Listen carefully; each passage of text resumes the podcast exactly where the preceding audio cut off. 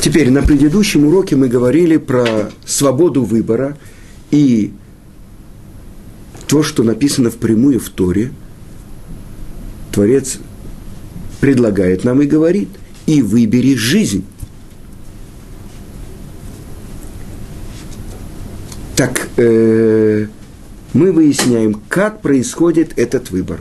А может быть, есть какие-то люди, и мы можем это посмотреть э, по Торе, у которых нет свободы выбора. Я хочу вам привести пример. Когда Творец открывается Муше на горе Синай в первый раз, в первом пророческом виде в горящем кусте, он говорит, э, прежде всего, семь дней Муше не соглашается идти, почему он боится обидеть Аарона. Это первое. Другое, то, что объясняют наши мудрецы, прошло всего 209 лет египетского плена. А, прав, а у Авраама сказано было, что 400 лет будут твои потомки пришельцами в земле чужой и превратят их в рабов, и будут угнетать их 400 лет. Третье, он не хочет быть посланником Творца. Если Творец это исполняет через посланника, значит, будут еще, это то, что еще галуты, еще изгнание. А Творец открывает ему свое имя и говорит «Экье ашер экье» я буду с ними в этой беде, я буду с ними в будущих бедах. То, что хочет Муше, чтобы Творец сам вывел еврейский народ без посланников. И тогда Творец открывает ему знак. Я недостоин, и чем они заслужили? Евреи, прошло 209 лет только. И тогда Творец ему говорит, когда вы выйдете из Египта, вы послужите мне на этой горе. Я в Дуне аля Аразе. И это то, что э, в свое время, я не знаю, сейчас уже нету, на 10 шекелевых бумажках было написано «Шлах и тами» – «Отпусти мой народ».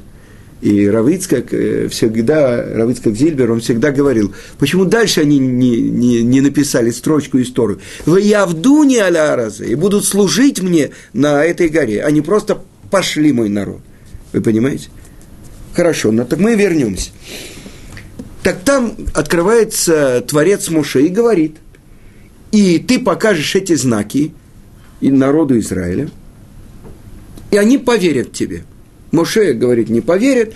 Творец говорит, «Э, если не пророки, то сыновья пророки, э, пророков они поверят. И дальше. Вы можете потом посмотреть в Торе. И говорит Творец, что ты, Аарон и старейшины пойдете к фараону. И скажете ему, отпусти мой народ, э, Бог всесильный евреев послал меня и так далее. Если вы посмотрите на строчки Торы, открывается Муше, дает, делает знаки, дает знаки, которые передавались от Авраама Ицкаку, от Ицкака Яков. Яков передает эти знаки Йосефу. Йосеф перед смертью своей, этим завершается первая книга Берешит, он говорит эти знаки братьям и народу. Что он говорит? Покот покадити вспоминая, вспомню я. Это знак. И написано в Мидраше, что еще в то время жила Серах, дочь Ашера, и когда старейшины пришли и сказали, пришел человек, и сказал, что его послал Творец, и сделал такие-то, такие-то знаки, э, бросил э, э, жезл, он превратил, посох, он превратился в змею, рука его покрыта, проказа не покрыта, вода прекратилась кровь. Она говорит, этих знаках нет ничего, нет доказательства, что именно он. А он еще сказал, покот, покад ты. Вспоминая, вспомню. Она говорит, тогда это он точно. Потому что так получено, что вот это знак, который он даст. Вспоминай, вспомню. И дальше посмотрим. Идет Муше и Аарон – и старейшины, и пришли к фараону Моше и Аарон. А где старейшины? Ушли потом. А, так то, что да. Мидраш объясняет по дороге, когда они видели трупы, растерзанные зверями и так далее, постепенно один сказал, мне нужно ребенка кормить, у другого там жена ушла, надо делать бебиситер, у третьего надо э, быстро что-то покормить э, барашков. Ни один из старейшин не дошел. Но ведь Творец сказал, ты, Аарон и старейшин. Так что мы видим впрямую в Торе написан выбор. У вас есть возможность пойти с Муше и Аароном к фараону. Ну вот то, что выбрали старейшины. Идем дальше, посмотрим. Сам фараон задает вопрос э, Рамбу. Ведь сказано было Аврааму, я до ты да кигера и эзареха бэрец лолаем. Знай и узнай, что потомство твое будут пришельцами в земле чужой. Вы я, э, вы я вду, вы енота, и превратят их в рабов, и будут их притеснять 400 лет. Все хорошо. Сказано, будут это притеснять и будут превратять в рабов. Так задает вопрос, как же так, бедный фараон, он же не отвечает. Написано это в пророчестве. Так, Хорошо фараон. Он угнетал, он превратил евреев в рабов, он заставлял их строить эти города. Бедные трудящиеся египтяне. Что такое? На них обрушились 10 ударов. Что вы скажете? Почему? А потому что когда дал фараон право египтянам приходить в еврейские дома и искать грудных младенцев, они приводили своих детей-младенцев, как искать, если прячут их? Они щипали своих детей, они кричали, а тогда отзывались им на крик младенцы евреев, и тогда они их брали и бросали в Нил. Хорошая вещь. Одна вещь, замечательно. Когда, после того, как Муше открылся фараону и сказал ему, отпусти мой народ, так говорит Бог евреев, что после этого было – утекчилась работа. И фараон не дает солому евреям. И тогда рассыпался еврейский народ по всему Египту собирать солому. Вот здесь, вот так уже. Тогда эти египтяне уже проявили себя полностью. Больше того, у каждого египтянина было право после рабского дня страшной, изнурительной работы строить эти города, укрепленные для фараона – каждый египтянин мог прийти и взять себе евреев для того, чтобы они служили ему. Этот, этот, этот, топи мне баню. Этот, этот, этот, с голо... на голове будет свеча, я буду есть, а ты будешь стоять, когда я буду есть. Не получается так, что человек, это может быть фараон или просто египтяне, получает какое-то наказание без того, что было преступление. И тогда посмотрим дальше –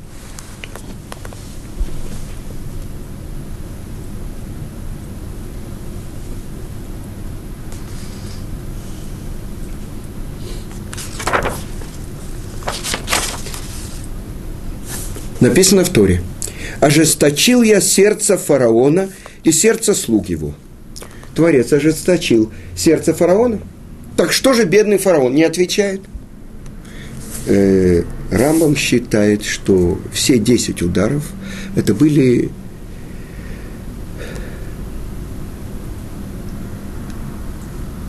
обрушилась казни на Египет и на египтян за то, что они делали до этого евреям, э, которых свободный народ превратили в рабов. Но другие решоним, другие комментаторы, наши мудрецы говорят, что до пятой казни у фараона был полный выбор. Отпустить – все. А после этого я ожесточу сердце фараона. Ахбет написано в Торе. Ахбет – это лев паро. Корень слова кавед – это тяжелый, но это кавет, печень. Так наши э, комментаторы, наши мудрецы объясняют, печень, если ее долго варить, она становится все тверже и тверже. О, хозяйки знают. Вы понимаете? То есть вместо сердца у него будет кавет. И тогда что? После пятого удара Творец лишает его выбора. И тогда что? Ты можешь говорить, что ты отпустишь евреев. Пока все казни не опустится на тебя, пока не произойдет освящение имени Творца перед всем миром, уже ты не сможешь отпустить. Теперь я слышал от одного мудреца, что думал фараон. Ну что, вот Моше приходит. Творец управляет всем. Дан, Сфардея, Киним, э, кровь – это сам Нил, сам идол, которому поклонялись египтяне, в руках Творца. Вы говорите, что он обладает жизненностью? Пожалуйста он превратился в кровь. По вашему представлению, вы поклоняетесь ему, он дает жизнь, Нил, пожалуйста, он превратил в кровь. он превратился в кровь, и тогда даже рыбы э, не могут жить в крови. Хорошо. Цфарде – это то, что уже выходит из, э, ну, из э, моря, из реки и на сушу. Это уже, да, это уже часть, которая и связана с водой и с сушей. Теперь киним, да, вши, это уже то, что в воздухе. Э, значит, на земле, на воде и на небе. Значит, это уже показатель того, что кто управляет природой. Да? Что сказал фараон? Кто такой Ашем? Четырехбуквенное имя Творца. Тот, кто является источником и жизненной силой всего мира. Его я не знаю. Элоким, имя Элоким, всесильный, я знаю. Да? Так вот, сейчас тебе показывают, кто управляет природой, чтобы ты знал, что я творец на земле. Да. Дам свардея киним аров, о, животные, звери. Уже происходит разделение. Почему-то э, Равицкак Зильбер, Зикронот Садик Левраха, он приводил такой пример. Самолетами отправили из Египта в Мяша-Арим – купили всякие такие одежды, длинные халаты, э, прикрутили к меховым шапкам пейсы. Все египтяне ходят с пейсами и в длинных ша- этих халатах. Почему-то лев идет, идет еврей египтянин, оба, скажем, выглядят одинаково, этого раздирает, а этого не ест. Евреев не едим. Да? Так эти дикие звери проявились. То есть уже показывают разделение. То есть то-то уже персональное воздействие. Аров, девер. Смотрите. То, что происходит с животными. Рядом стоит корова еврейская, рядом э, египетская. Почему-то с еврейской коровой ничего не происходит, и египетская тут же э, рядом падает. Шхин Бабуот, руак, то есть это нарывы на теле человека. То же самое, только у египтян, у евреев нет.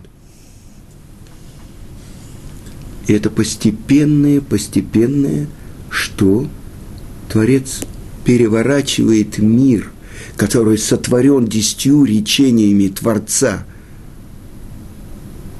в Египте, перевернутый мир. Во главе пирамиды сидит карлик-фараон, который управляет всем, который пользуется силами нечистоты для своих нужд, казалось бы, полностью вытолкнули Творца из мира. Кто такой Ашем, я не знаю. Евреев не отпущу.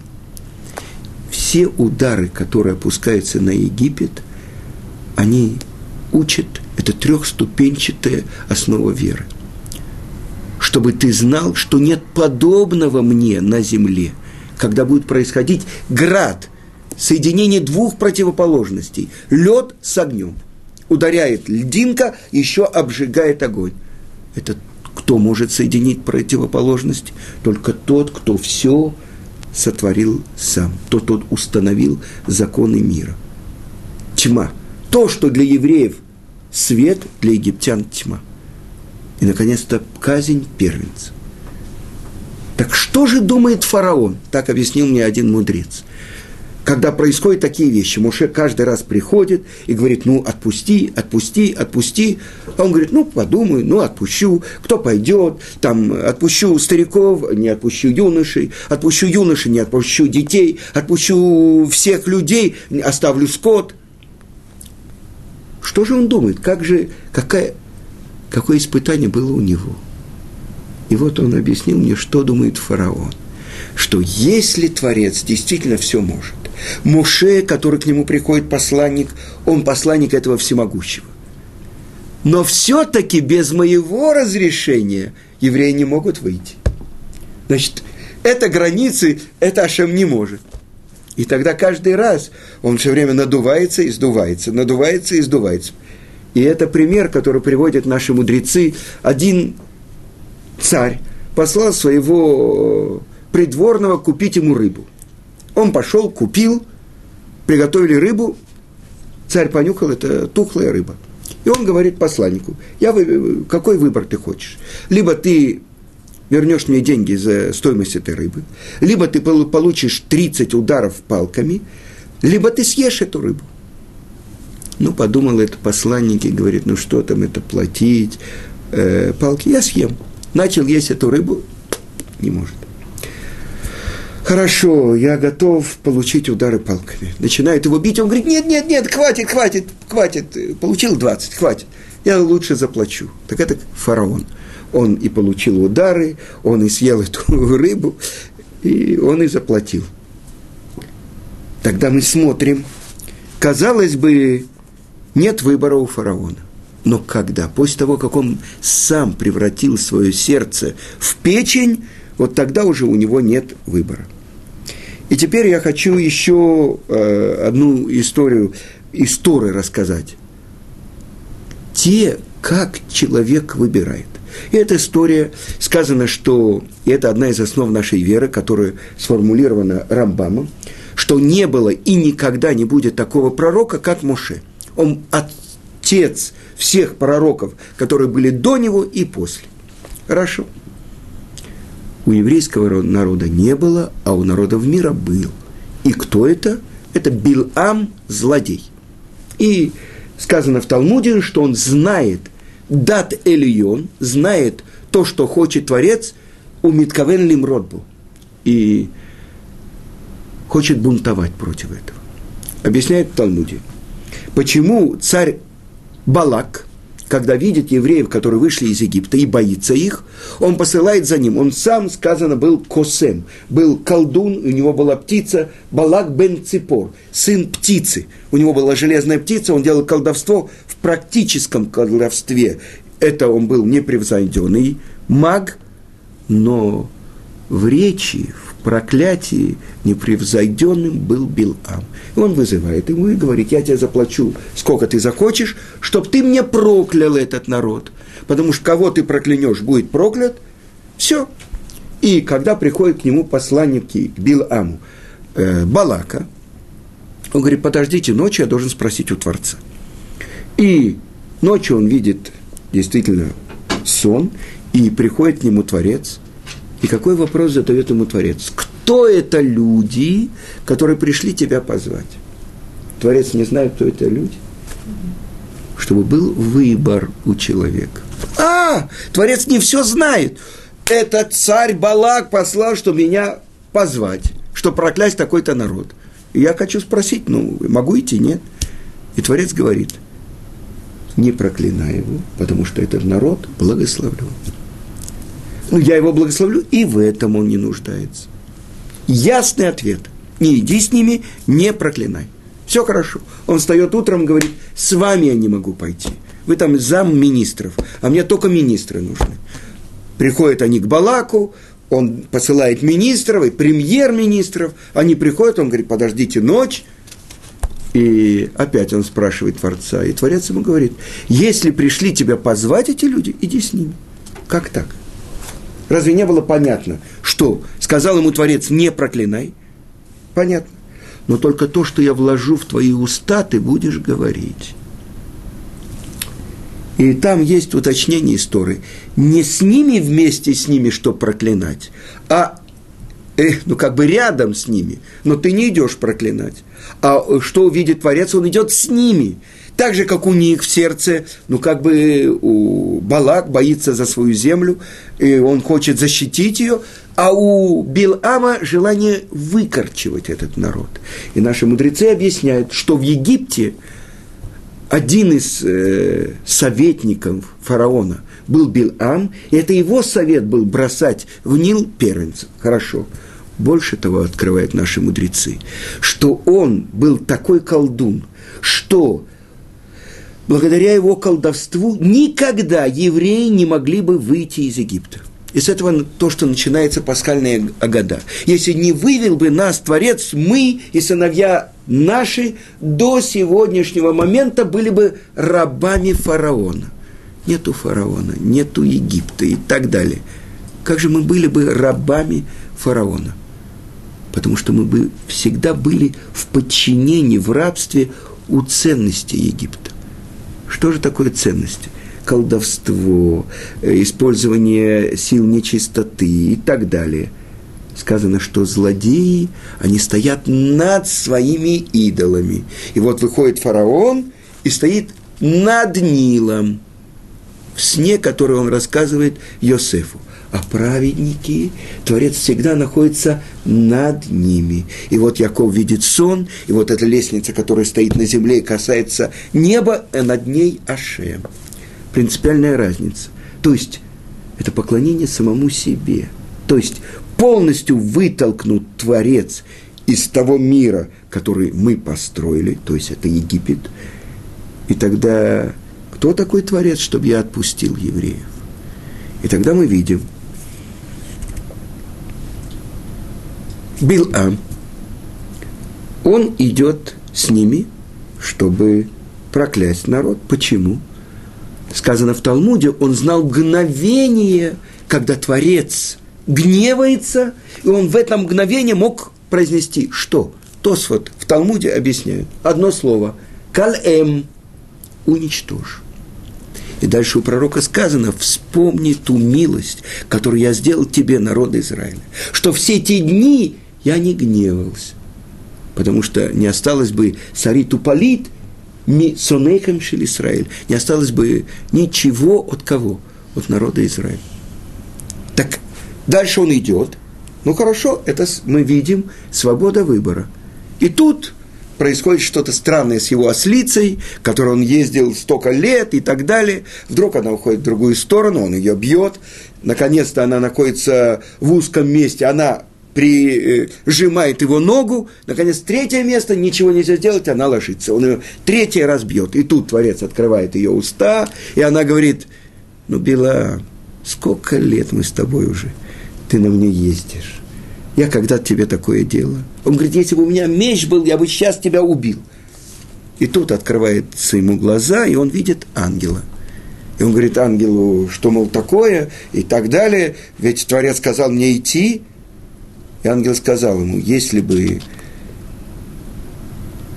не дал Творец тебе меня увидеть, я бы убил тебя, а ее оставил живых. Отсюда учат мудрецы, что ослица была умерщвлена ангелом, чтобы не было охуления, позор для этого как бы великого пророка, потому что даже ослица его не слушает, и предупреждает его ангел, что только то, что я вложу в твои уста, ты будешь говорить и учат наши мудрецы.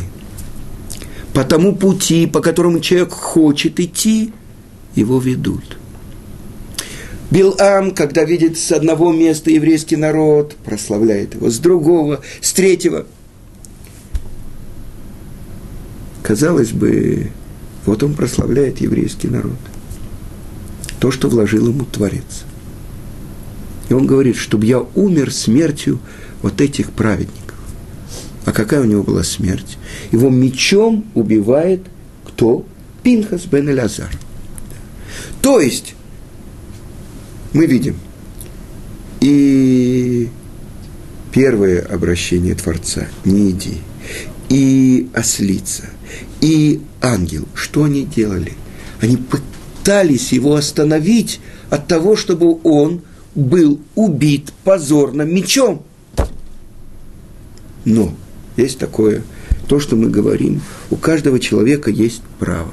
Потому пути, по которому человек хочет, его ведут. И объясняет Талмуд. Определение человека. Кто такой человек? Что такой человек? Желающий. Тот, кто хочет. То есть то, что ты хочешь, это и есть человек. Теперь посмотрим. Мы три раза в день, как минимум, говорим один псалом царя Давида. Ашрей Йошвей Тех. Счастливы сидящие в доме твоем. Счастлив народ, которого так. Есть там одна строчка. Потех эт ядеха умазбия леколь хай рацон. Прямой перевод, открывающий руки свои и дающий каждому человеку по желанию. То есть как бы насыщающий каждое желание. Но я слышал от Гаона Равмыши Соловейчика, что память о праведнике была благословенна. Это один из комментаторов псалмов объясняет. Открывающий свои руки и насыщающий каждого человека желанием. Что это значит? Скажи мне, чего ты хочешь. Я скажу, кто ты. То есть определение человека, желающий. Так вот, то, что мы учим по Биламу, по тому пути, по которому человек хочет, его ведут. Но ведь Творец сказал, я тебе дал жизнь и добро, смерть и зло, и выбери жизнь. Так что Яровам бен Нават, или фараон, или Билам, или старейшины, кто-то им навязал этот выбор. Это то, что говорит Раби Акива. А коль цафуй – перед Творцом все открыто. Цофе – это тот, кто видит сверху. У Творца нет рамок ни пространства, ни времени. Все открыто. Но кто отвечает за тот выбор, который он сделал? Только сам человек. Теперь мы зададим себе вопрос. Вот человек, казалось бы, нарушает волю Творца. Так замысел Творца не реализуется? То, что сказано у Творца, и увидел Творец все, что он сотворил, и вот Тов Меот. Очень хорошо. То есть все то, что сотворено, как мы учили с вами, что значит Тов, обязательно реализуется. А как же мой выбор? Я ведь могу выбрать, казалось бы, нарушать волю Творца. Выбрать смерть, выбрать зло. План Творца реализуется. И то, что в плане Творца, что должны произойти какие-то события, то, что должен быть народ, который будет угнетать еврейский народ, тот, кто будет их притеснять и превратить в рабов. Но кто сказал про тебя, конкретного египтянина, что это должно произойти через тебя? Я задавал вопрос. Ну, самый главный злодей 20 века. Гитлер, Сталин. Хорошо, ну, Мао Цзэдунчик там можно присоединить. Ну, они бедные, родились, у них было написано, что они будут вот этими главными убийцами мира. Первое место в мире по количеству убитых своего народа – Сталин и Махшмов и Зикров. 30 миллионов, 50 миллионов. Он же бедный, ничего не мог сделать. А в чем же заключен ответ? Не родился Иосиф Сталин, родился Иосиф Джугашвили, который учился в семинарии, который писал стихи. То, что он выбрал роль палача Сталина – вот за это он будет давать отчет. Гитлер не родился Гитлером. Адольфик Шикельгрубер родился. Художник, который писал пейзажи, писал городские пейзажи и так далее. То, что он выбрал для себя роль Гитлера, вот за это он будет давать отчет. Вы понимаете? И то, что говорит Рамбов. Человек рождается с определенными качествами характера. Но в его руках – изменить себя. И это то, что мы учить будем в следующей Мишне, то, что эрец, э, дерех эрец кадмали Тора. То есть хорошие качества, они предваряют Тору. А Тора предваряет нет хороших качеств без Торы. Это то, что мы будем учить. Так что мы видим? Что каждый человек, то, что говорит Рамбам, его в его руках склонить себя и быть праведником, как Моше Рабейну либо склонить себя и быть злодеем, как Яровам бен Нават. И это в руках каждого человека. Это впрямую то, что сказано в Таре. Я дал тебе жизнь и добро, смерть и зло.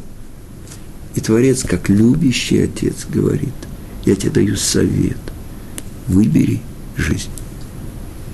Так мы понимаем, что все то, что предлагает нам жизнь. Все те испытания, которые посылает нам жизнь. Мы говорим жизнь, а что определение Творца как жизнь, жизнь. Дальше, как мы поведем себя, какой будет выбор наш, это либо наш заработок, либо наш с другой стороны, но это то, что сказано про наш народ. Счастлив народ, у которого так – Счастлив народ, который знает день трубления. Весь мир живет. Первого Тишрея ходят э, на стадионы, в баню, к зубному врачу. А мы знаем, это день суда. Роша Шана – день суда. И тогда подводятся все итоги. Меня спросили, ну а что нам делать? Мы не, не такие большие праведники, мы не такие большие злодеи. Ну так что? Оказывается, каждое мгновение правильного выбора – это и есть связь с источником жизни. Чем больше человек выбрал вот это, и чем больше он узнал, тем больше он жив. А мы сказали, жизнь, она не может умереть. Умирает соединение, вот это может разделиться. Поэтому чем больше я выбрал здесь жизнь и добро, тем больше я выполняю свое назначение, тем больше я живой. Чтобы Творец нам помог выбрать жизнь. Да.